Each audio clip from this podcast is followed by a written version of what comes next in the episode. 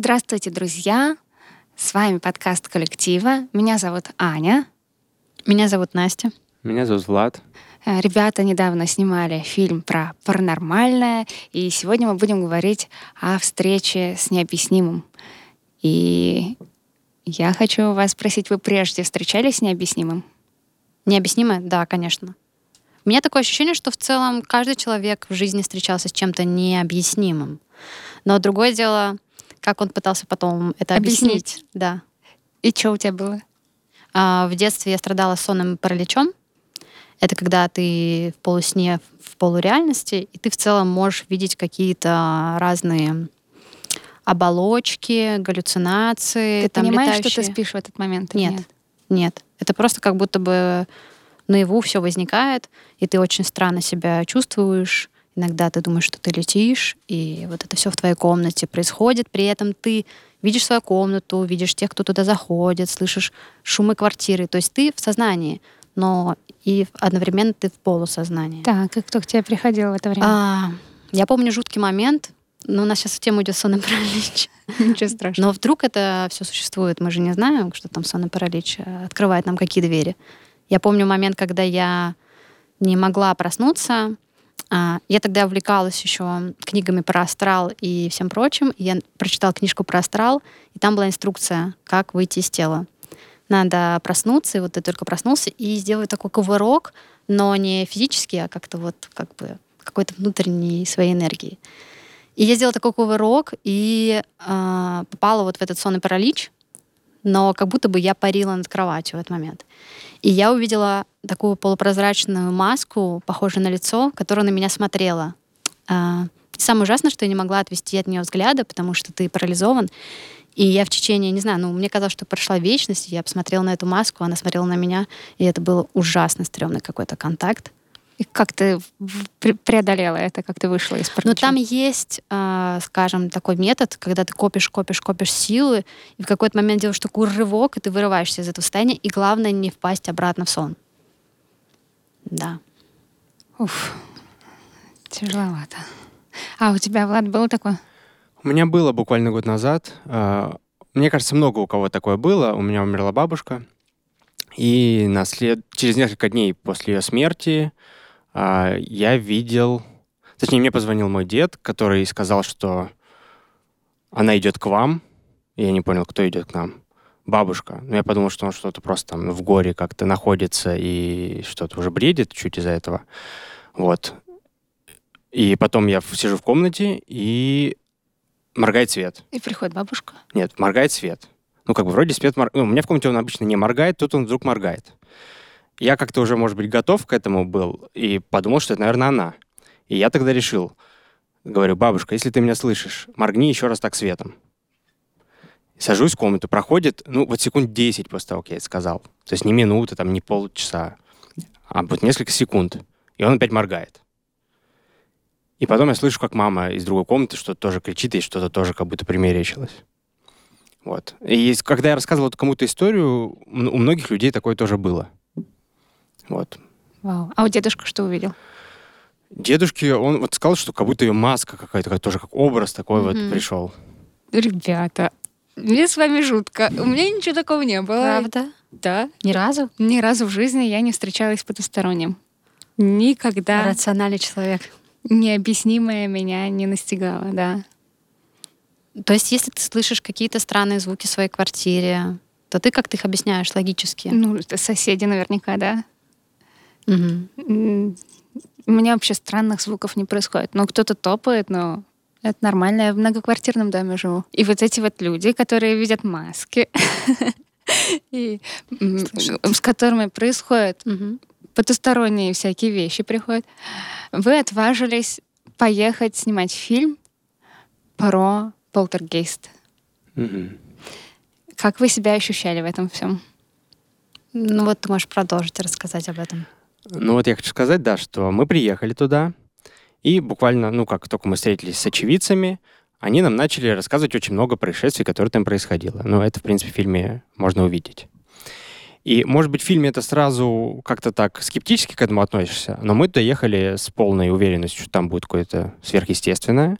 ожидали это, и лично я понял, что на меня это работает так, что если я это ожидаю, я это начинаю как бы во всем пытаться распознать. Вот. И когда мы шли по этому дому, я зашел в одну комнату и слышал такой э, звук. Он, кстати, там тоже потом есть. Мы его записали а, уже через несколько часов после этого. Тоже там, он гул. прям на записи, этот гул. Угу. И, то есть мы его зафиксировали, этот гул. Я слышал именно этот же гул, только один уже, и никто мне про него не говорил до этого. И вот непонятно, может быть, это там ветер воет, может, еще что-то. Но он, правда, был жуткий. Вот. И это тема о том, что если много об этом думать, то можно во многом это увидеть. Если читать книги про астрал, то можно уйти туда. Mm-hmm. А, мне еще недавно подруга скинула фотографию, картинку Э, инфографика, там карта мира, и на ней отмечены желтыми огоньками места, где люди встречали НЛО. Mm-hmm. С 1906, по-моему, года по 2014 за там, лет 100 их зафиксированные случаи. И интересно, как они распределяются по карте. В основном все очевидцы — как будто бы говорят на английском языке. Они живут в США, э, Великобритании, по-моему, в Нидерландах там, кстати, еще были, и в Австралии. В России почти что э, по сравнению с тем светом ярким, которым озарились Соединенные Штаты, почти что ничего нет. И в остальном мире.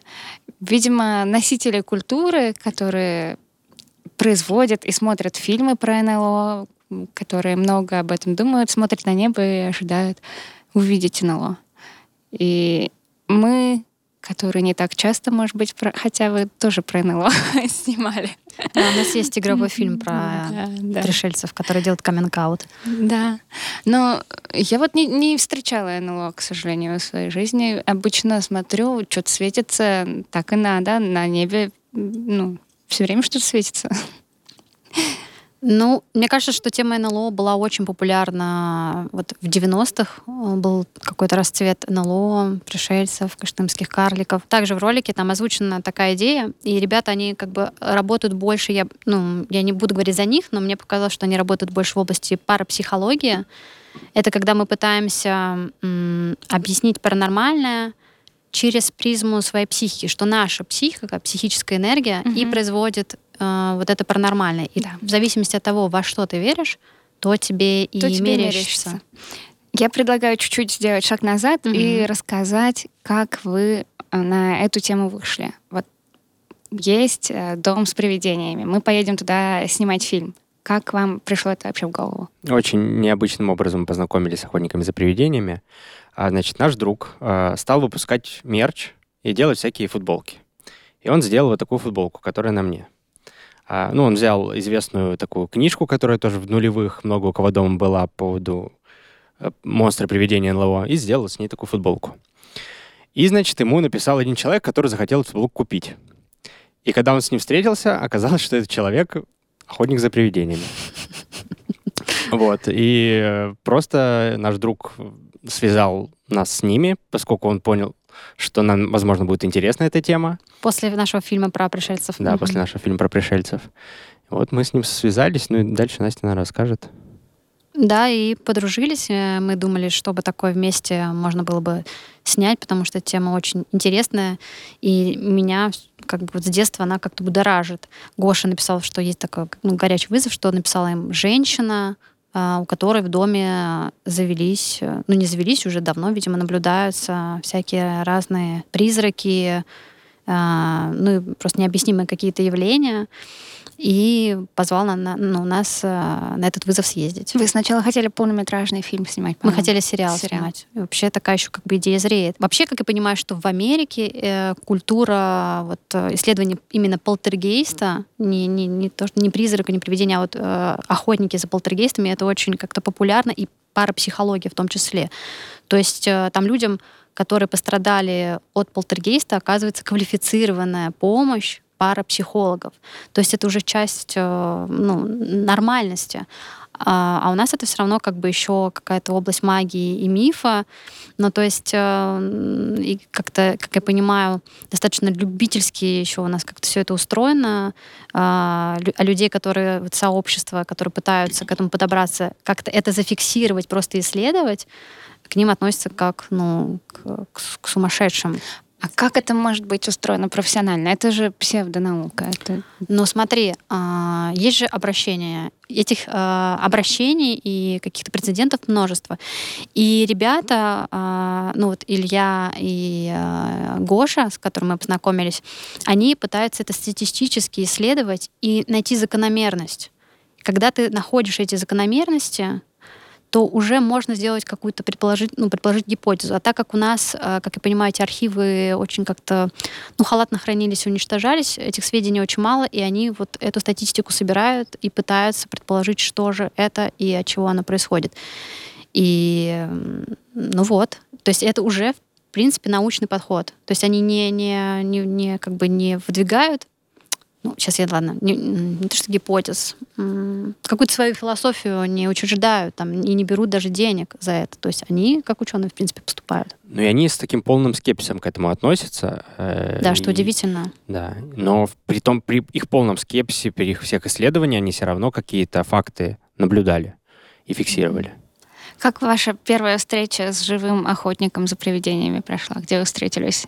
По-моему, Гоша нас позвала к себе пить чай, и это была очень смешная встреча. Мы ожидали что-то увидеть какого-то очень странного человека, а он э, очень смешной, э, постоянно шутил на эту тему, что сейчас выйдут привидения, вас заберут из соседней комнаты. Ну, спекулировал на нашем страхе, на наших ожиданиях. Он опрокидывал в общем, как-то мы так сконтактировали сразу хорошо. И еще он, помимо того, что, ну, в общем, выезжает на вызовы, он еще собирает архив. Mm-hmm. Большой архив с времен Советского Союза. Ездит к тем, кто исследовал в советское время, кто уже сейчас старенький ученый 80 лет, и пытается как-то сохранить на этих дисках записи какие-то, все это как бы себе взять, чтобы как-то оцифровать, чтобы это не пропало. Так что это целая работа такая научная. Да, насколько мне известно, в Советском Союзе выделялись на это деньги и финансы, и даже на исследование снежного человека, то есть отправлялись экспедиции, это финансировалось государством. И также спиритизм изучали, телекинез активно, то есть можно встретить какие-то такие архивные советские видео, где много людей собираются, пытаются там что-то с вещами как-то взаимодействовать. И я так понимаю, что действительно были какие-то интересные очень случаи наблюдаемые. Да и в целом наши а, ЦК КПСС, и там, известно, Сталин, у него там был свой экстрасенс, свой предсказатель. В общем, все это на самом деле в тесном взаимодействии находится. Но это не доказывает, что это все-таки наука. Потому что советская наука кое-что отрицала, очевидно, например, генетика не mm-hmm. развивалась. А эти мы искали активно. Э, вот я прочитала сегодня в 1958 году была учреждена комиссия э, при Академии наук, и действительно ездили на Памир, в Таджикистан в поисках э, снежного человека, но не нашли его но пытались разобраться, то есть это откуда-то берется, да, вот эти какие-то свидетельства, и мне кажется, правильно сделать, предпринять эту попытку все-таки, потому что, возможно, потом это сложится в какую-то очень неожиданную картину. То есть мы же, я думаю, что люди там в 16 веке, то, что для нас сейчас считается нормой, они считали бы это магией, да, то есть мы тоже, только можем предположить вообще, что это такое, может быть, мы просто еще технологически не доросли до того, чтобы это объяснить. Так, как мы отправились в этот дом в итоге? Как скоро вас охотник позвал на рейд с собой? Ну, мы хотели еще где-то в начале осени куда-то съездить, и были какие-то вызовы. В общем, всегда очень сложно договориться с очевидцем на еще проведение съемок. В основном люди ожидают, что это будет какая-то съемочная группа, из этого сделают такой рен-ТВ-репортаж, и как-то их э, в не лучшем свете представят. Поэтому люди неохотно идут на то, чтобы еще и снимать это. Вот и был один вызов, на который мы уже собирались выезжать буквально несколько, ну, через день, и он нас отменили и не пустили на этот вызов. Вот, и мы ждали, ждали, ждали, пока еще что-то придет. И вот как раз э, в, в конце того года, да, поступил какой-то вызов, на который mm-hmm. можно было съездить. Да, и мы поехали. Но вы взяли еще с собой ученого в поездку. Но это не мы взяли, это ребята, на самом Не вы. деле. Да, позвали Дмитрия Львовича, кандидата математи- физико-математических наук. Да, а, но он увлекается вот тоже всякими необъяснимыми вещами. И они впервые с Ильей взаимодействовали. То есть И- это не сложившаяся еще команда была? Да, и это было очень интересно наблюдать за это, м, как бы скажем. Там была драматургия взаимоотношений, потому что Илья ожидал одного, а Дмитрий Львович показал себя немножечко с другой стороны. И, э, ну, там в фильме об этом есть, Илья об этом говорит, что Дмитрий Львович как-то, видимо, работал с экстрасенсами и немножечко заразился вот этими идеями, а Илья, он максимально как бы пытается рационализировать явления, а, объяснить через как раз э, психическую энергию, и они немного как бы вот не, не сошлись, и это было тоже такая как бы какое-то легкое противостояние. Ну, в смысле, в фильме это, этого мы оставили немного, но вообще за поездку как бы это чувствовалось. Поддался э, чарам мистического наш физик Дмитрий Львович, да? Ну, наверное, наверное. Поскольку охотники за привидениями ездят и не берут за это деньги, они просто как на ученые, которые ездят на место, где было паранормальное явление. А, Их никто не спонсирует. И сейчас государство, как в советское время, тоже не спонсирует подобные выезды.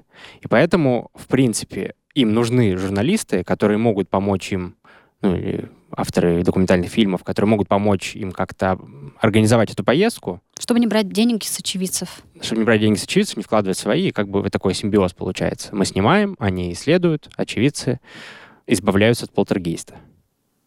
А им удалось уже кого-то избавить от полтергейста? Как они говорят, после того, как они приезжают, в большинстве случаев полтергейст проходит. Вау. И не потому, что они там что-то магичат, а просто вот как-то так не может психологически работает это или как-то еще, но проходит.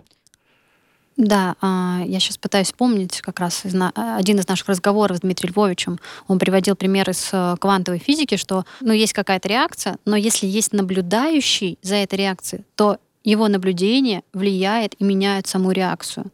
То есть даже сам вот, само их присутствие в этом процессе взаимодействия, что они просто это наблюдают, может уже как-то повлиять и помочь. Это очень интересно. Как вы собирались в поездку? День до поездки туда, он был особенным. Точнее, даже не день, а ночь. Мы как-то начали чего-то тревожиться, и э, в какой-то момент э, в нашей квартире начались странные звуки, щелчки, шаги, я не знаю, просто всю ночь квартира жила. Я практически не спала ночью до того, как мы, ну, за, за ночь до поездки. И Влад поделился, что тоже не спал. Это было как-то очень стрёмно. И потом, когда мы уже встретились с Ильей в машине, он нам рассказал, что есть такая штука. Если ты только, только даже собираешься на вызов, ты уже вступаешь в контакт с полтергейстом, ну, к которому ты едешь. Ты ему сообщаешь свои намерения, что ты к нему едешь Да, в он- гости. Он сравнивает это с некой нейросетью, которой ты сразу как бы подрубаешься, и начинается как бы в твоем доме такая тоже штука. И вы оба это заметили? Да. Ну, это вот опять, а, про что я уже говорил, о том, что если ты как-то чего-то ожидаешь, ты это начинаешь как бы так, что-то упало, ну, правда, что-то упало там в квартире ни с того ни с сего, что-то щелкнуло, да?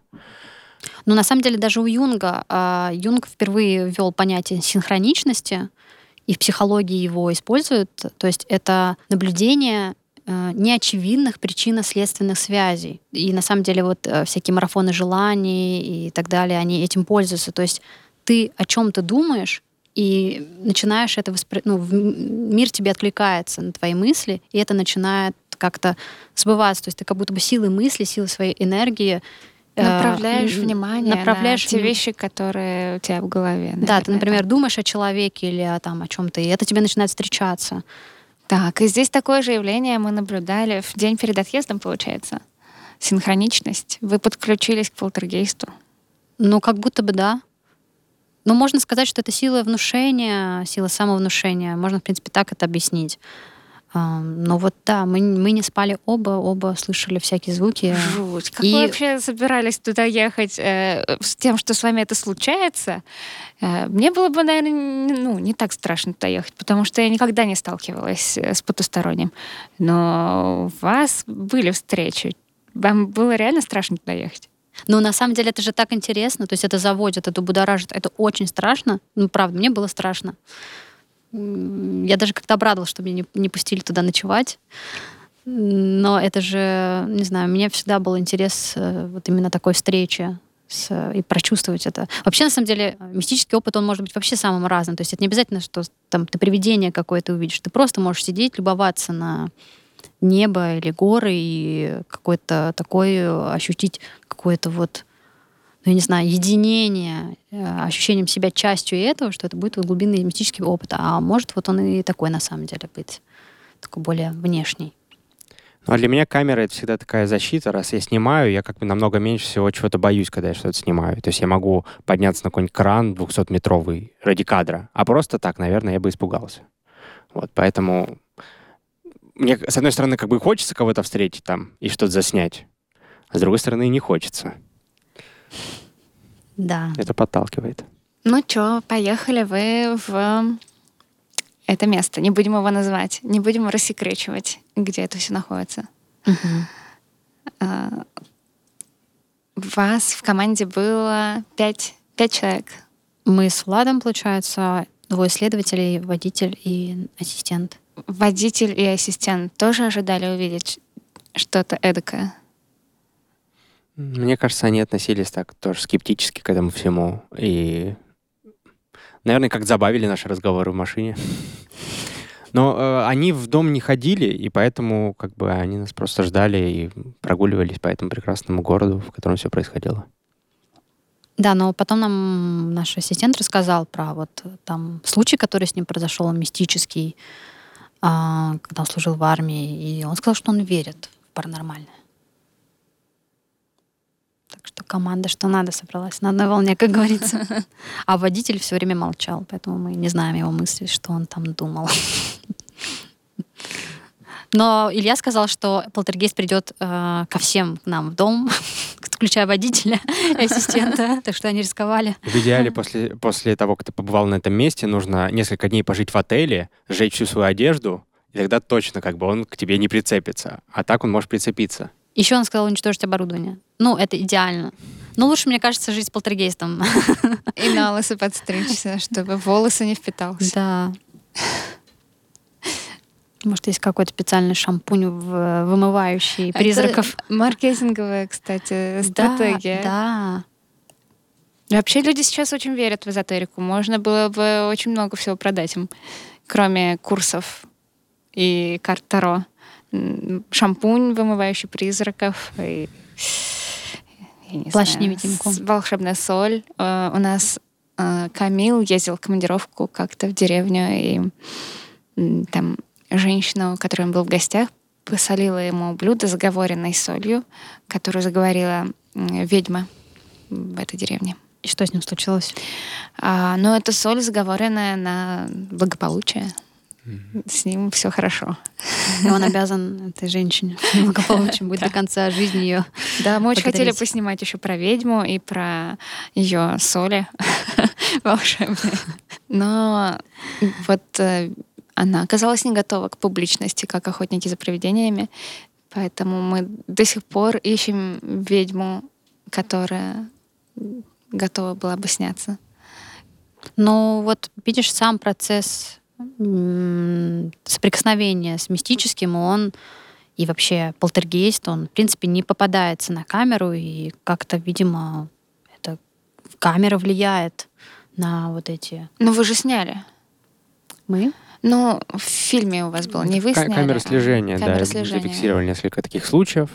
С, на самом деле, вот с машины, где сердечко появляется, я, честно говоря, не знаю, как это... Даже если это подстроено, я все равно не очень понимаю. То, что это кто-то сидел изнутри и как-то так вот в теплым чем-то, да, там рисовал сердечко. Ну, мне, ну, можно, конечно, может и так, но как-то слишком странно. Да. Ну, а Странное а... занятие, во-первых, сидеть в машине ну, чтобы нам и гореть это, окно. Зачем? Чтобы нам это и всем своим знакомым это показать, типа, ну, может быть. Вот. А про шины... А, у меня отец просто тоже занимается шинами. Я ему звонил и спрашивал, бывает такое, что диски падают? Он говорит, что такое бывает, потому что диски, они тоже как бы не центрированы, есть какая-то часть более тяжелого диска, и если эти две более тяжелые части бы так вот как бы на одну сторону поставились, то они, наверное, могли по силе тяжести, в принципе, упасть. Но кроме вот того, что было на видео, а, вы ощущали на себе присутствие потустороннего в доме с привидениями? Ну, была вот такая амбивалентность какая-то, когда ты не можешь понять, это ты подключился просто к, вот, скажем, к этим эмоциям а, людей, к которым мы приехали, к очевидцам, и ты просто как-то веришь в это и начинаешь тоже во всем видеть. Или это действительно что-то есть. В самом доме нам не показалось, что какая-то есть давящая атмосфера, он жуткий. Нет, он, в принципе, приятный дом деревянный, новый. Там не было какого-то такого ну, напряжения, именно напряжения. Но Влад слышал вот какой-то там звук. В какой-то момент просто сами э, отношения между очевидцами, между супружеской парой и вообще, как они себя вели, оно вышло на первый план. После того, как э, вышло видео, я, конечно, очень удивилась. Э, там куча людей накидала каких-то диагнозов. И как будто бы людям очевидно, что действительно там это какие-то там психологические проблемы. У нас не было такого ощущения во время съемок. Мы как бы сомневались. И в какой-то момент нам казалось, что именно вот их отношения между собой, то, какие они есть, и могут провоцировать то, что у них там происходит. То есть это связано. Возможно, нету совсем четкой границы между тем, что у нас внутри, и тем, что снаружи.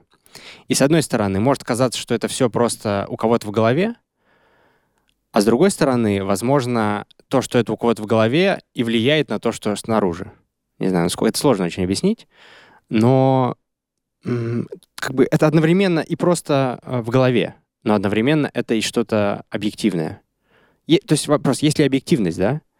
Есть ли объективная Тот... реальность? Да. Это философский вопрос. Да, вот этот вопрос, мы в него как бы врезаемся. Ну, что оно, да, оно не существует не просто так, что э, это обычные люди, у которых как бы вот это происходит почему-то с ними, угу. а то, что внутри них как-то влияет на то, что с ними происходит, вот так вот.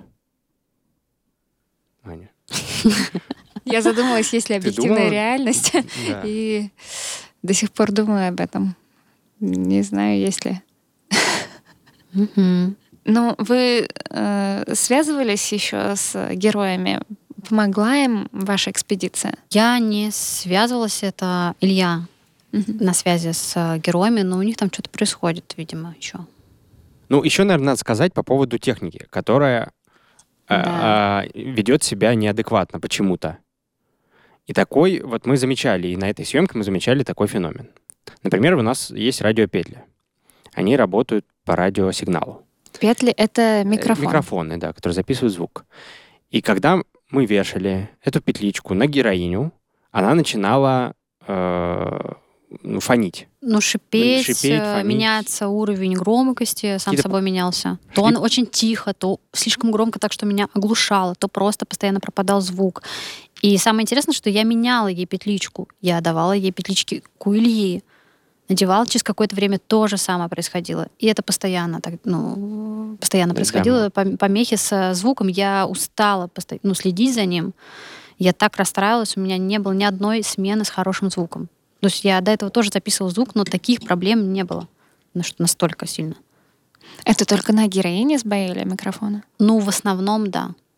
Да. То есть у всех нормально работает, на нее надеваю, начинается какой-то сбой. Да, и вторая вещь э, с камерами. Э, в кадре можете увидеть, что охотники ставят камеры ночного видения там в этой комнате. И там есть кадр экрана, только камера снимает. Я сам смотрел, как это все работает. Мы поставили камеру вечером, включили рек. Горит рек. Все, ушли. На следующее утро я пришел, рек горит. Выключили запись. Все должно сохраниться, все нормально. Камера ночью не выключилась, ее никто не трогал и так далее. По факту потом на этом рекордере оказалось, той записи нету всю ночь, но есть какая-то 15-минутная запись, в которой нету момента, как кто-то уходит, выключает ее, и кто-то приходит, включает. Она просто рандомные 15 минут. Все. Просто как будто бы выбрала фрагмент какой-то, а ну, все остальное удалила. Такое у вас было в практике раньше? Мы не пользовались просто камерами наблюдения до этого, но мы проверяли это оборудование дома, и, как понимаю, Гоша, это Гошина камера наблюдения, как раз для таких случаев, и он им пользовался до этого, и, видимо, все было нормально. В общем, это странно, потому что если бы она хотя бы записала первые 15 минут, там закончилась память, да, логично, да? Последние 15 минут тоже логично. Но она записала ровно какие-то странные 15 минут. Там что-нибудь происходило? Нет, это именно были такие очень прозаичные 15 минут при свете, когда мы еще не выключили свет, наши голоса слышно снизу. То есть, типа, все в порядке. Еще момент, мы поставили звук, звук записывать в этой комнате. Мы поставили туда микрофон. И там тоже записались какие-то странные шумы. Во-первых, мы точно записали как будто бы грузуна, который там что-то грызет и очень-очень громко это делает.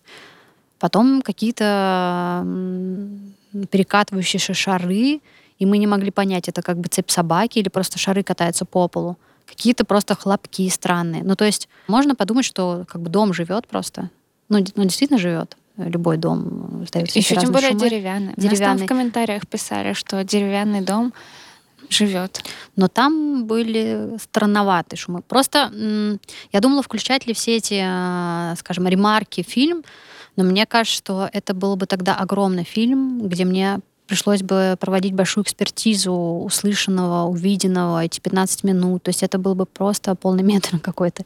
Поэтому я решила немножечко это опустить и все-таки свое какое-то видение, может быть, более упрощенное дать. Но мне нравится фильм. Мне нравится, что, несмотря на то, что я ни во что не верю, ни в какие привидения, ни, в- ни с чем паранормальным никогда не сталкивалась, этот э, фильм для меня полон смысла, и в нем такая замечательная мораль есть. э, Живите дружно, действительно классно. Да, дружба все победит и любовь, как известно. Ну, мне кажется, да, действительно, какой-то универсальный рецепт. Но это не отменяет. Я хочу сказать, что это не отменяет того, что в этом доме действительно может что-то быть. Я не- думаю, что все однозначно. Что это все там вот из-за каких-то, может быть, а, напряженных а, отношений. Вполне вероятно, что есть что-то такое. Но просто это может быть причиной. Там, где есть конфликт, там, где есть напряжение, там могут появиться какие-то странные падающие шины, скрипящие дома. Вот мы можем позвонить э, непосредственно Гоше и ему задать этот вопрос. Ну, Я думаю, он развернуто интересно нам ответит, и у него действительно были интересные размышления. Давайте поговорим с живым охотником за привидениями. Не с его привидением, не с фантомом. Привет, Гоша. Привет, привет. Гош, мы тут обсуждали случай, э, вызов. Вот ребята ездили снимать фильм. Э, Рассказывали какие-то совершенно необъяснимые вещи, как не работало оборудование, сбоило, странные звуки слышали. Я вообще скептик, но вот очевидцы утверждают, что что-то там действительно э, не так. Вот твое мнение как профессионала в работе э, с необъяснимыми явлениями. Там действительно что-то происходило не то в этом доме? В данном случае я бы сказал, что э, что случай, ну, специфический. Вот если мы берем один какой-то случай, и в нем может быть э, 50%, грубо говоря, человек э, м, утрирует, да, скажем так. Но вот, допустим, если мы обсуждаем то, что э, Настя с Владом ездили снимать и с Ильей, и с э, Дмитрием Львовичем, а, то там, наверное, я бы сказал, что есть эм, какие-то свои нюансы, э, требующие более, более, более детального исследования. И заявление о визуальных наблюдениях, да, то есть, что кто-то видел что-то, это всегда требует э, очень серьезной, серьезной работы. Э, это, то есть это не на, не на пару дней работа, это, это, более, это более плотный требуется график вовлеченности. Вы еще продолжаете исследовать этот кейс? Нет, нет, сейчас уже, сейчас уже нет. Насколько мне известно, вот э, я передал это дело Илье, э, и Илья сейчас им занимается. Ну, я так понимаю, что вот э, после того, как они съездили с Настей э, туда, то я так понимаю, что это уже... А- они связывались, кажется, еще один раз, но уже уже э, не, не было ничего нового, так сказать, то есть ничего нового не было. А вообще какие-то явления продолжались? Продолжались явления или они прошли? Да, да, да, да, продолжались, да, да. Вот мы с Ильей общались э, пару дней назад, и он говорил, что жаловались, жаловались люди, что это продолжается. Я подумала, что, ну, я вот уже высказывала такую мысль, что вот как раз э, то, какие они, и как они об этом говорят, и как, как бы у них там устроены взаимоотношения, их вообще сама личность, может это как бы провоцировать. То есть это то, что они преувеличивают, не отменяет явление, которое, возможно, там есть. Да, да, именно. Расскажи подробнее о группе риска. Группе риска, скажем, кто чаще всего э, вызывает вас, у кого происходит полтергейст? Есть какая-то статистика? На нас выходят обычно женщины э, в возрасте, как это назвали журналисты московского комсомольца, э, бальзаковском, от 30 и там до 60. То есть вот такой размах примерно. Ну и женщины. Женщины обычно с детьми очень часто в разводе, да, то есть очень, очень часто одинокие. Гоша, а как давно ты начал заниматься тем, чем занимаешься? Ты, тебя можно называть охотником за привидениями? Да, у нас э, группа так называется, НОС. Uh, у нас группа расшифровывается как настоящий охотник за привидениями. Но это, скорее всего, было в формате ну, какой-то шутки. Примерно 13-15 лет назад вот мы начали этим заниматься. Сначала я ну, сам как-то и литературу читал очень э, много, и э, потом перешел уже на непосредственные публикации каких-то объявлений, пытался как бы искать вот такие случаи. Ну и там уже группу собрал вокруг себя. То есть у нас было несколько человек. А, сейчас очень... А, сейчас ну, многие, многие уехали давно, да, то есть ребята там разъехались э, и по разным странам, и по разным городам. Но ты говоришь, э, сейчас многие разъехались, э, кто-то перестал этим заниматься, изменились интересы. То есть сообщество э, охотников за привидениями, оно, можно сказать, что приходит в упадок? Или это только малая группа, и есть еще другие такие же люди, которые изучают аномальное явление? Конкретно сейчас я описывал свою группу. Но в общем и целом, конечно, все это сообщество, эм, ну, грубо говоря, если вы помните, были вот э, кружки э, этих э, радиолюбителей. Вот были кружки радиолюбителей. Были там э, кружки этих э, коллекционеров марок. На Западе этот феномен тоже был. Но на Западе он более-менее сохранился, а у нас он э, полностью ушел в онлайн. А, все возможные вот какие-то клубы, кружки, это все ушло в интернет. А, ну и, собственно, мы, мы вместе с ними тоже ушли в интернет. Кто в это хобби приходит? Вот я поняла, что э, есть э, какой-то средний портрет э, человека, который э, видит э, который, или которому является полтергейст, mm-hmm. э, и есть, э, возможно, какой-то портрет людей, которых этот полтергейст с другой стороны вызывает к себе, э, охотников за привидениями. То есть кто становится охотником за привидениями и какая, наверное, да, мотивация, да? Просто, да, просто я могу просто ответить кто? на этот вопрос, это очень хороший вопрос. Здесь очень неоднородная картинка. То есть, грубо говоря, вот есть мы с Ильей, а есть люди, которые с советского времени продолжают эти исследования по сей день. И они абсолютно в другой категории находятся от нас. Мы очень разные. То есть буквально, ну, буквально единицы, единицы, кто этими вещами занимается вот в современное время, и очень узкий круг. И поэтому составлять психологический портрет на данном этапе, а, ну, очень сложно, потому что, говорю, очень мало данных. сообщество очень маленькое у вас. Очень маленькое, очень маленькое, да. Я хотела спросить, после того, как вышел э, фильм Насти и Влада, э, изменилось ли что-либо в вашей работе с Ильей? Стали ли вам больше поступать обращений? Что я заметил? Ну, увеличился трафик на сайте. Ну, на, на нашем сайте, на nos.ru а, увеличился трафик. Но не более того. То есть пока что никаких обращений а, не было. Ты скидывал там какой-то шутник, ну, только вам написал. Ну да, да, да. Единственное, вот только люди э, троллят, троллят, э, пишут э, всякие гадости. Но это, это нормально, это нормально. Это, это абсолютно нормально.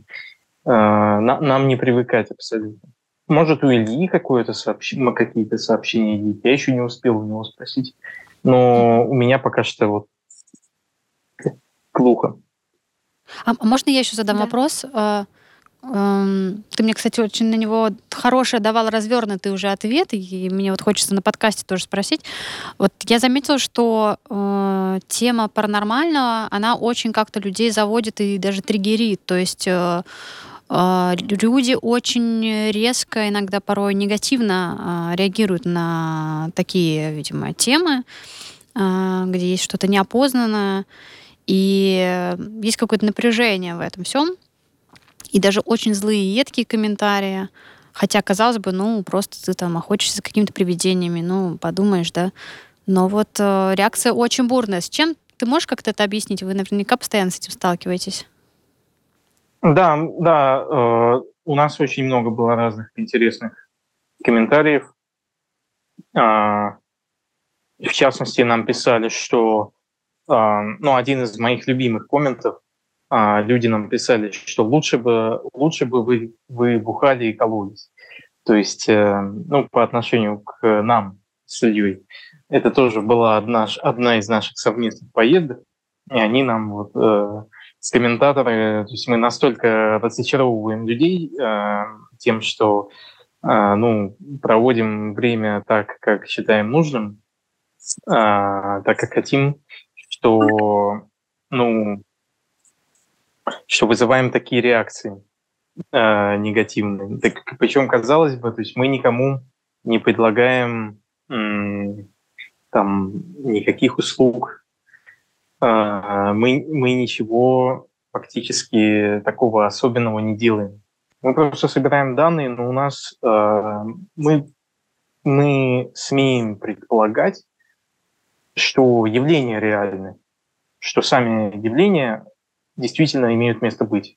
Э, я хотела спросить, э, может быть, э, ты назовешь для наших зрителей самые реалистичные фильмы про паранормальные явления? Там, где, допустим, довольно с твоей точки зрения реалистично объяснены они или показаны просто, как, как это бывает, с чем ты сталкивался. Много же очевидцев ты встречал в своей жизни. Из кино, из кино я рекомендую, вот э, недавно я вспоминал фильм, есть такой э, с, э, «Красные огни». «Красные огни» э, Сигурни Вивер. Э, там, где они ездят и изучают э, экстра, экстрасенсов. Э, вот это вот очень, очень интересное кино. Почему оно а, они разоблачают э, каких-то каких людей. А где-то они сталкиваются с более сложными, с более сложными темами.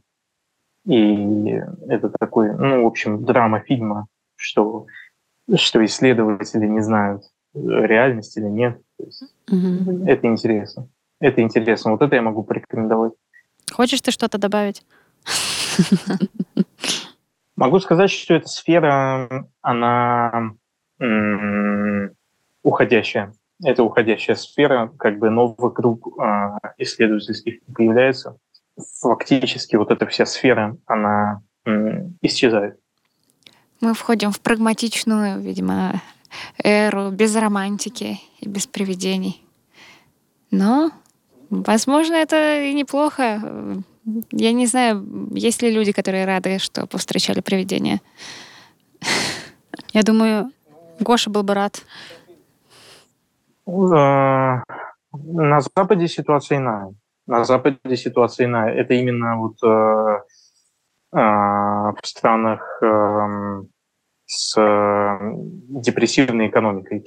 Что как бы это все очень тесно связано с экономикой. То есть если экономика на подъеме, то людям интересно, людям интересно заниматься какими-то разными вещами. Ладно, спасибо Всё большое. Спасибо большое. Спасибо, Гоша. Было приятно познакомиться с настоящим охотником за привидениями. Я рада встрече с тобой. Удачи, интересных тебе случаев.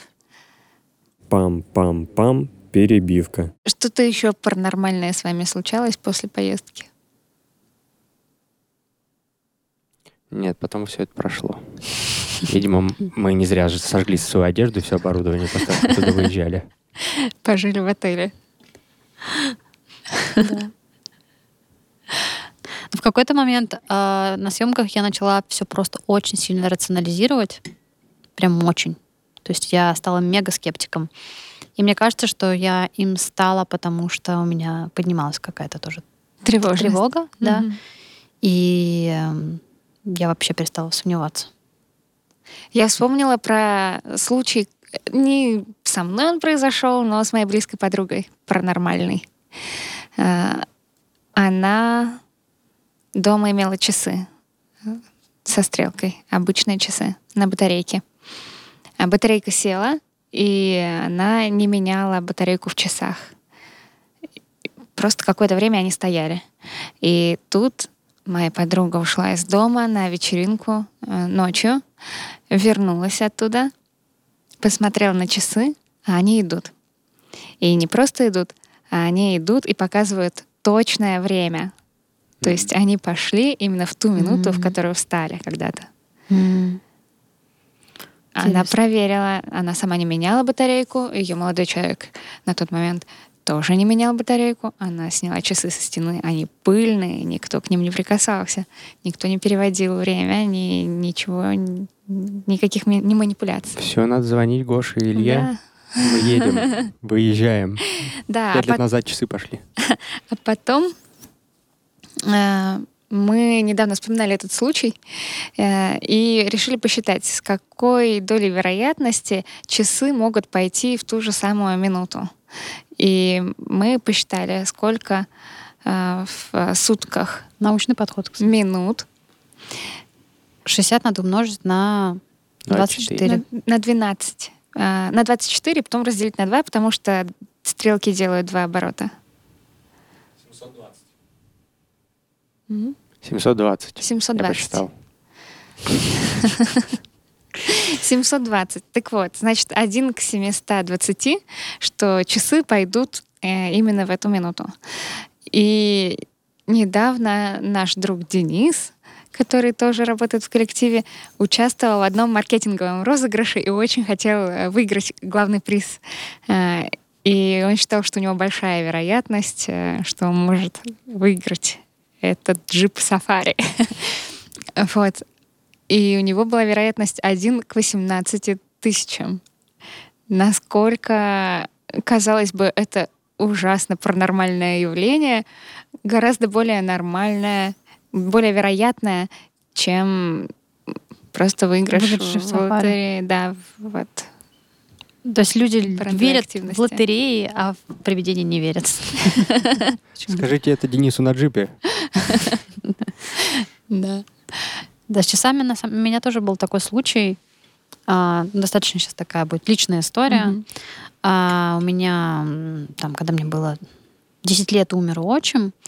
И э, очень неожиданно для всех. И в шкафу стояли часы, пода- подаренные кем-то в упаковке. То есть они были убраны у бабушки в упаковке и стояли там, не знаю, несколько лет. И эм, когда было 40 дней эти часы зазвонили будильником. И я помню, что моя семья начала разбирать этот шкаф, открывать там одну вещь, достать другую, другую, другую. Достала эти часы.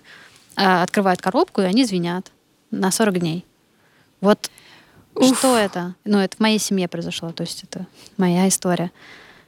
И тут спрашивается вопрос, если мы допускаем, что что-то существует, да, все-таки это как какой-то выброс э, психической энергии тот того, кто ушел, да, кто умер, или это наша какая-то энергия запускает такие процессы вокруг нас? Потому что истории про то, что вот что-то случается после того, как человек умер, они на каждом шагу. Это, по-моему, пылесос. Я, я- видите, я сразу рационализировала, что это. Меня очень, я очень испугалась сразу. Что это что? Наверное, да. Посмотри, пожалуйста. Да ладно, ну, было. Еще раз придет, если надо. Жутко. Да. Ну или, может быть, просто наш мозг ищет такие взаимосвязи. Здесь она кажется очевидной, но ну что если они просто случайно зазвонили эти часы? Давайте проведем Вы эксперимент. слышите? Цепи призрака. Почему так вибрирует, как будто поезд идет? Наверное, тележку катят по коридору. Фух. Вот, да, начинают потеть ладошки. Давайте проведем эксперимент. Сейчас, если вы слушаете этот подкаст, да елки-палки. Возможно, нас уже нет в живых. Эксперимент. Сейчас мы за- затихаем на полсекунды. И вот вы слушаете этот подкаст, и, возможно, сейчас будет какой-то вам сигнал у вас в том месте, где вы его слушаете, вам раздастся. И вы подумайте, это случайность или это не случайность?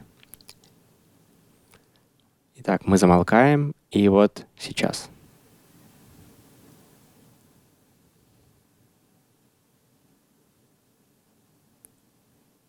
Пишите в комментариях, если вы что-то услышали. Или увидели. Вот это интерактив. Да, отлично, мне понравилось. Жалко, что у нас ничего не произошло. У нас до этого не происходило. У нас-то не произошло, а у кого-то произошло. Да. Ну, в целом, я когда думала, что вот сегодня мы будем беседовать про необъяснимое, и что мне нечего особо рассказать про необъяснимое, потому что все в моей жизни довольно объяснимо, э, я потом подумала чуть тщательнее и поняла, что на самом деле ничего не объяснимо. Ну, то есть те вещи, которые люди обычно считают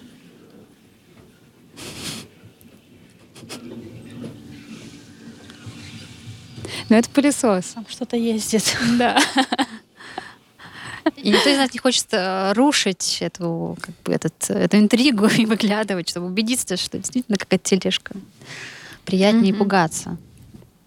Так вот, на самом деле мало что в жизни можно объяснить или вообще почти ничего. Вот так я подумала. Сначала я стала думать, что необъяснимого нет, потом я пришла к выводу, что необъяснимо буквально все. Потому что самые простые базовые вещи, откуда вообще жизнь, в чем секрет сознания, что такое любовь, почему люди живут в мире или воюют. Это все очень трудно объяснить. Это какие-то большие многосоставные вещи, которых ну, нет просто ответа ни одного. Вот и все. Все на самом деле паранормально вокруг. Это область философии. То есть это вопрос трансцендентного. Да. Я думаю, что он действительно будоражит. Ам, Ну, даже если задуматься, откуда мы приходим и куда мы уходим потом, это же ну, очень пугает, что мы не знаем ответа на этот вопрос, и мы живем с этим, И мы живем, вытесняя этот вопрос. вытесняя Мгм. этот вопрос. И, может быть, желание встретиться с паранормальным — это Как раз желание узнать э, ответ, что там за кулисами той сцены, на которой мы выходим так недолго. как красиво ты сказала. Я думаю, на этой ноте можно Да. закончить. Лучше мы не скажем. А, Дорогие друзья, спасибо, что вы с нами. Мы вам желаем встретиться с чем-нибудь очень хорошим, паранормальным, с большой любовью, например. Или с Каспером. Пусть у вас будет привидение-помощник. Такой игривый. Игривое доброе, доброе С привидение. пылесосом. С пылесосом. Или, если вас вдруг украдут инопланетяне, вы не думайте, что они сразу какие-то плохие. Может быть, они хорошие. Пишите к нам в коллектив, мы снимем про этот фильм. Пока-пока. Пам-пам-пам. Заставка. Вы нас можете смотреть в Ютубе, а можете слушать на всех платформах с подкастами. Apple, Яндекс, Spotify. Ну, может быть, э, ВКонтакте еще есть. Точно есть. Э, Присоединяйтесь к нам и слушайте, где вам удобно.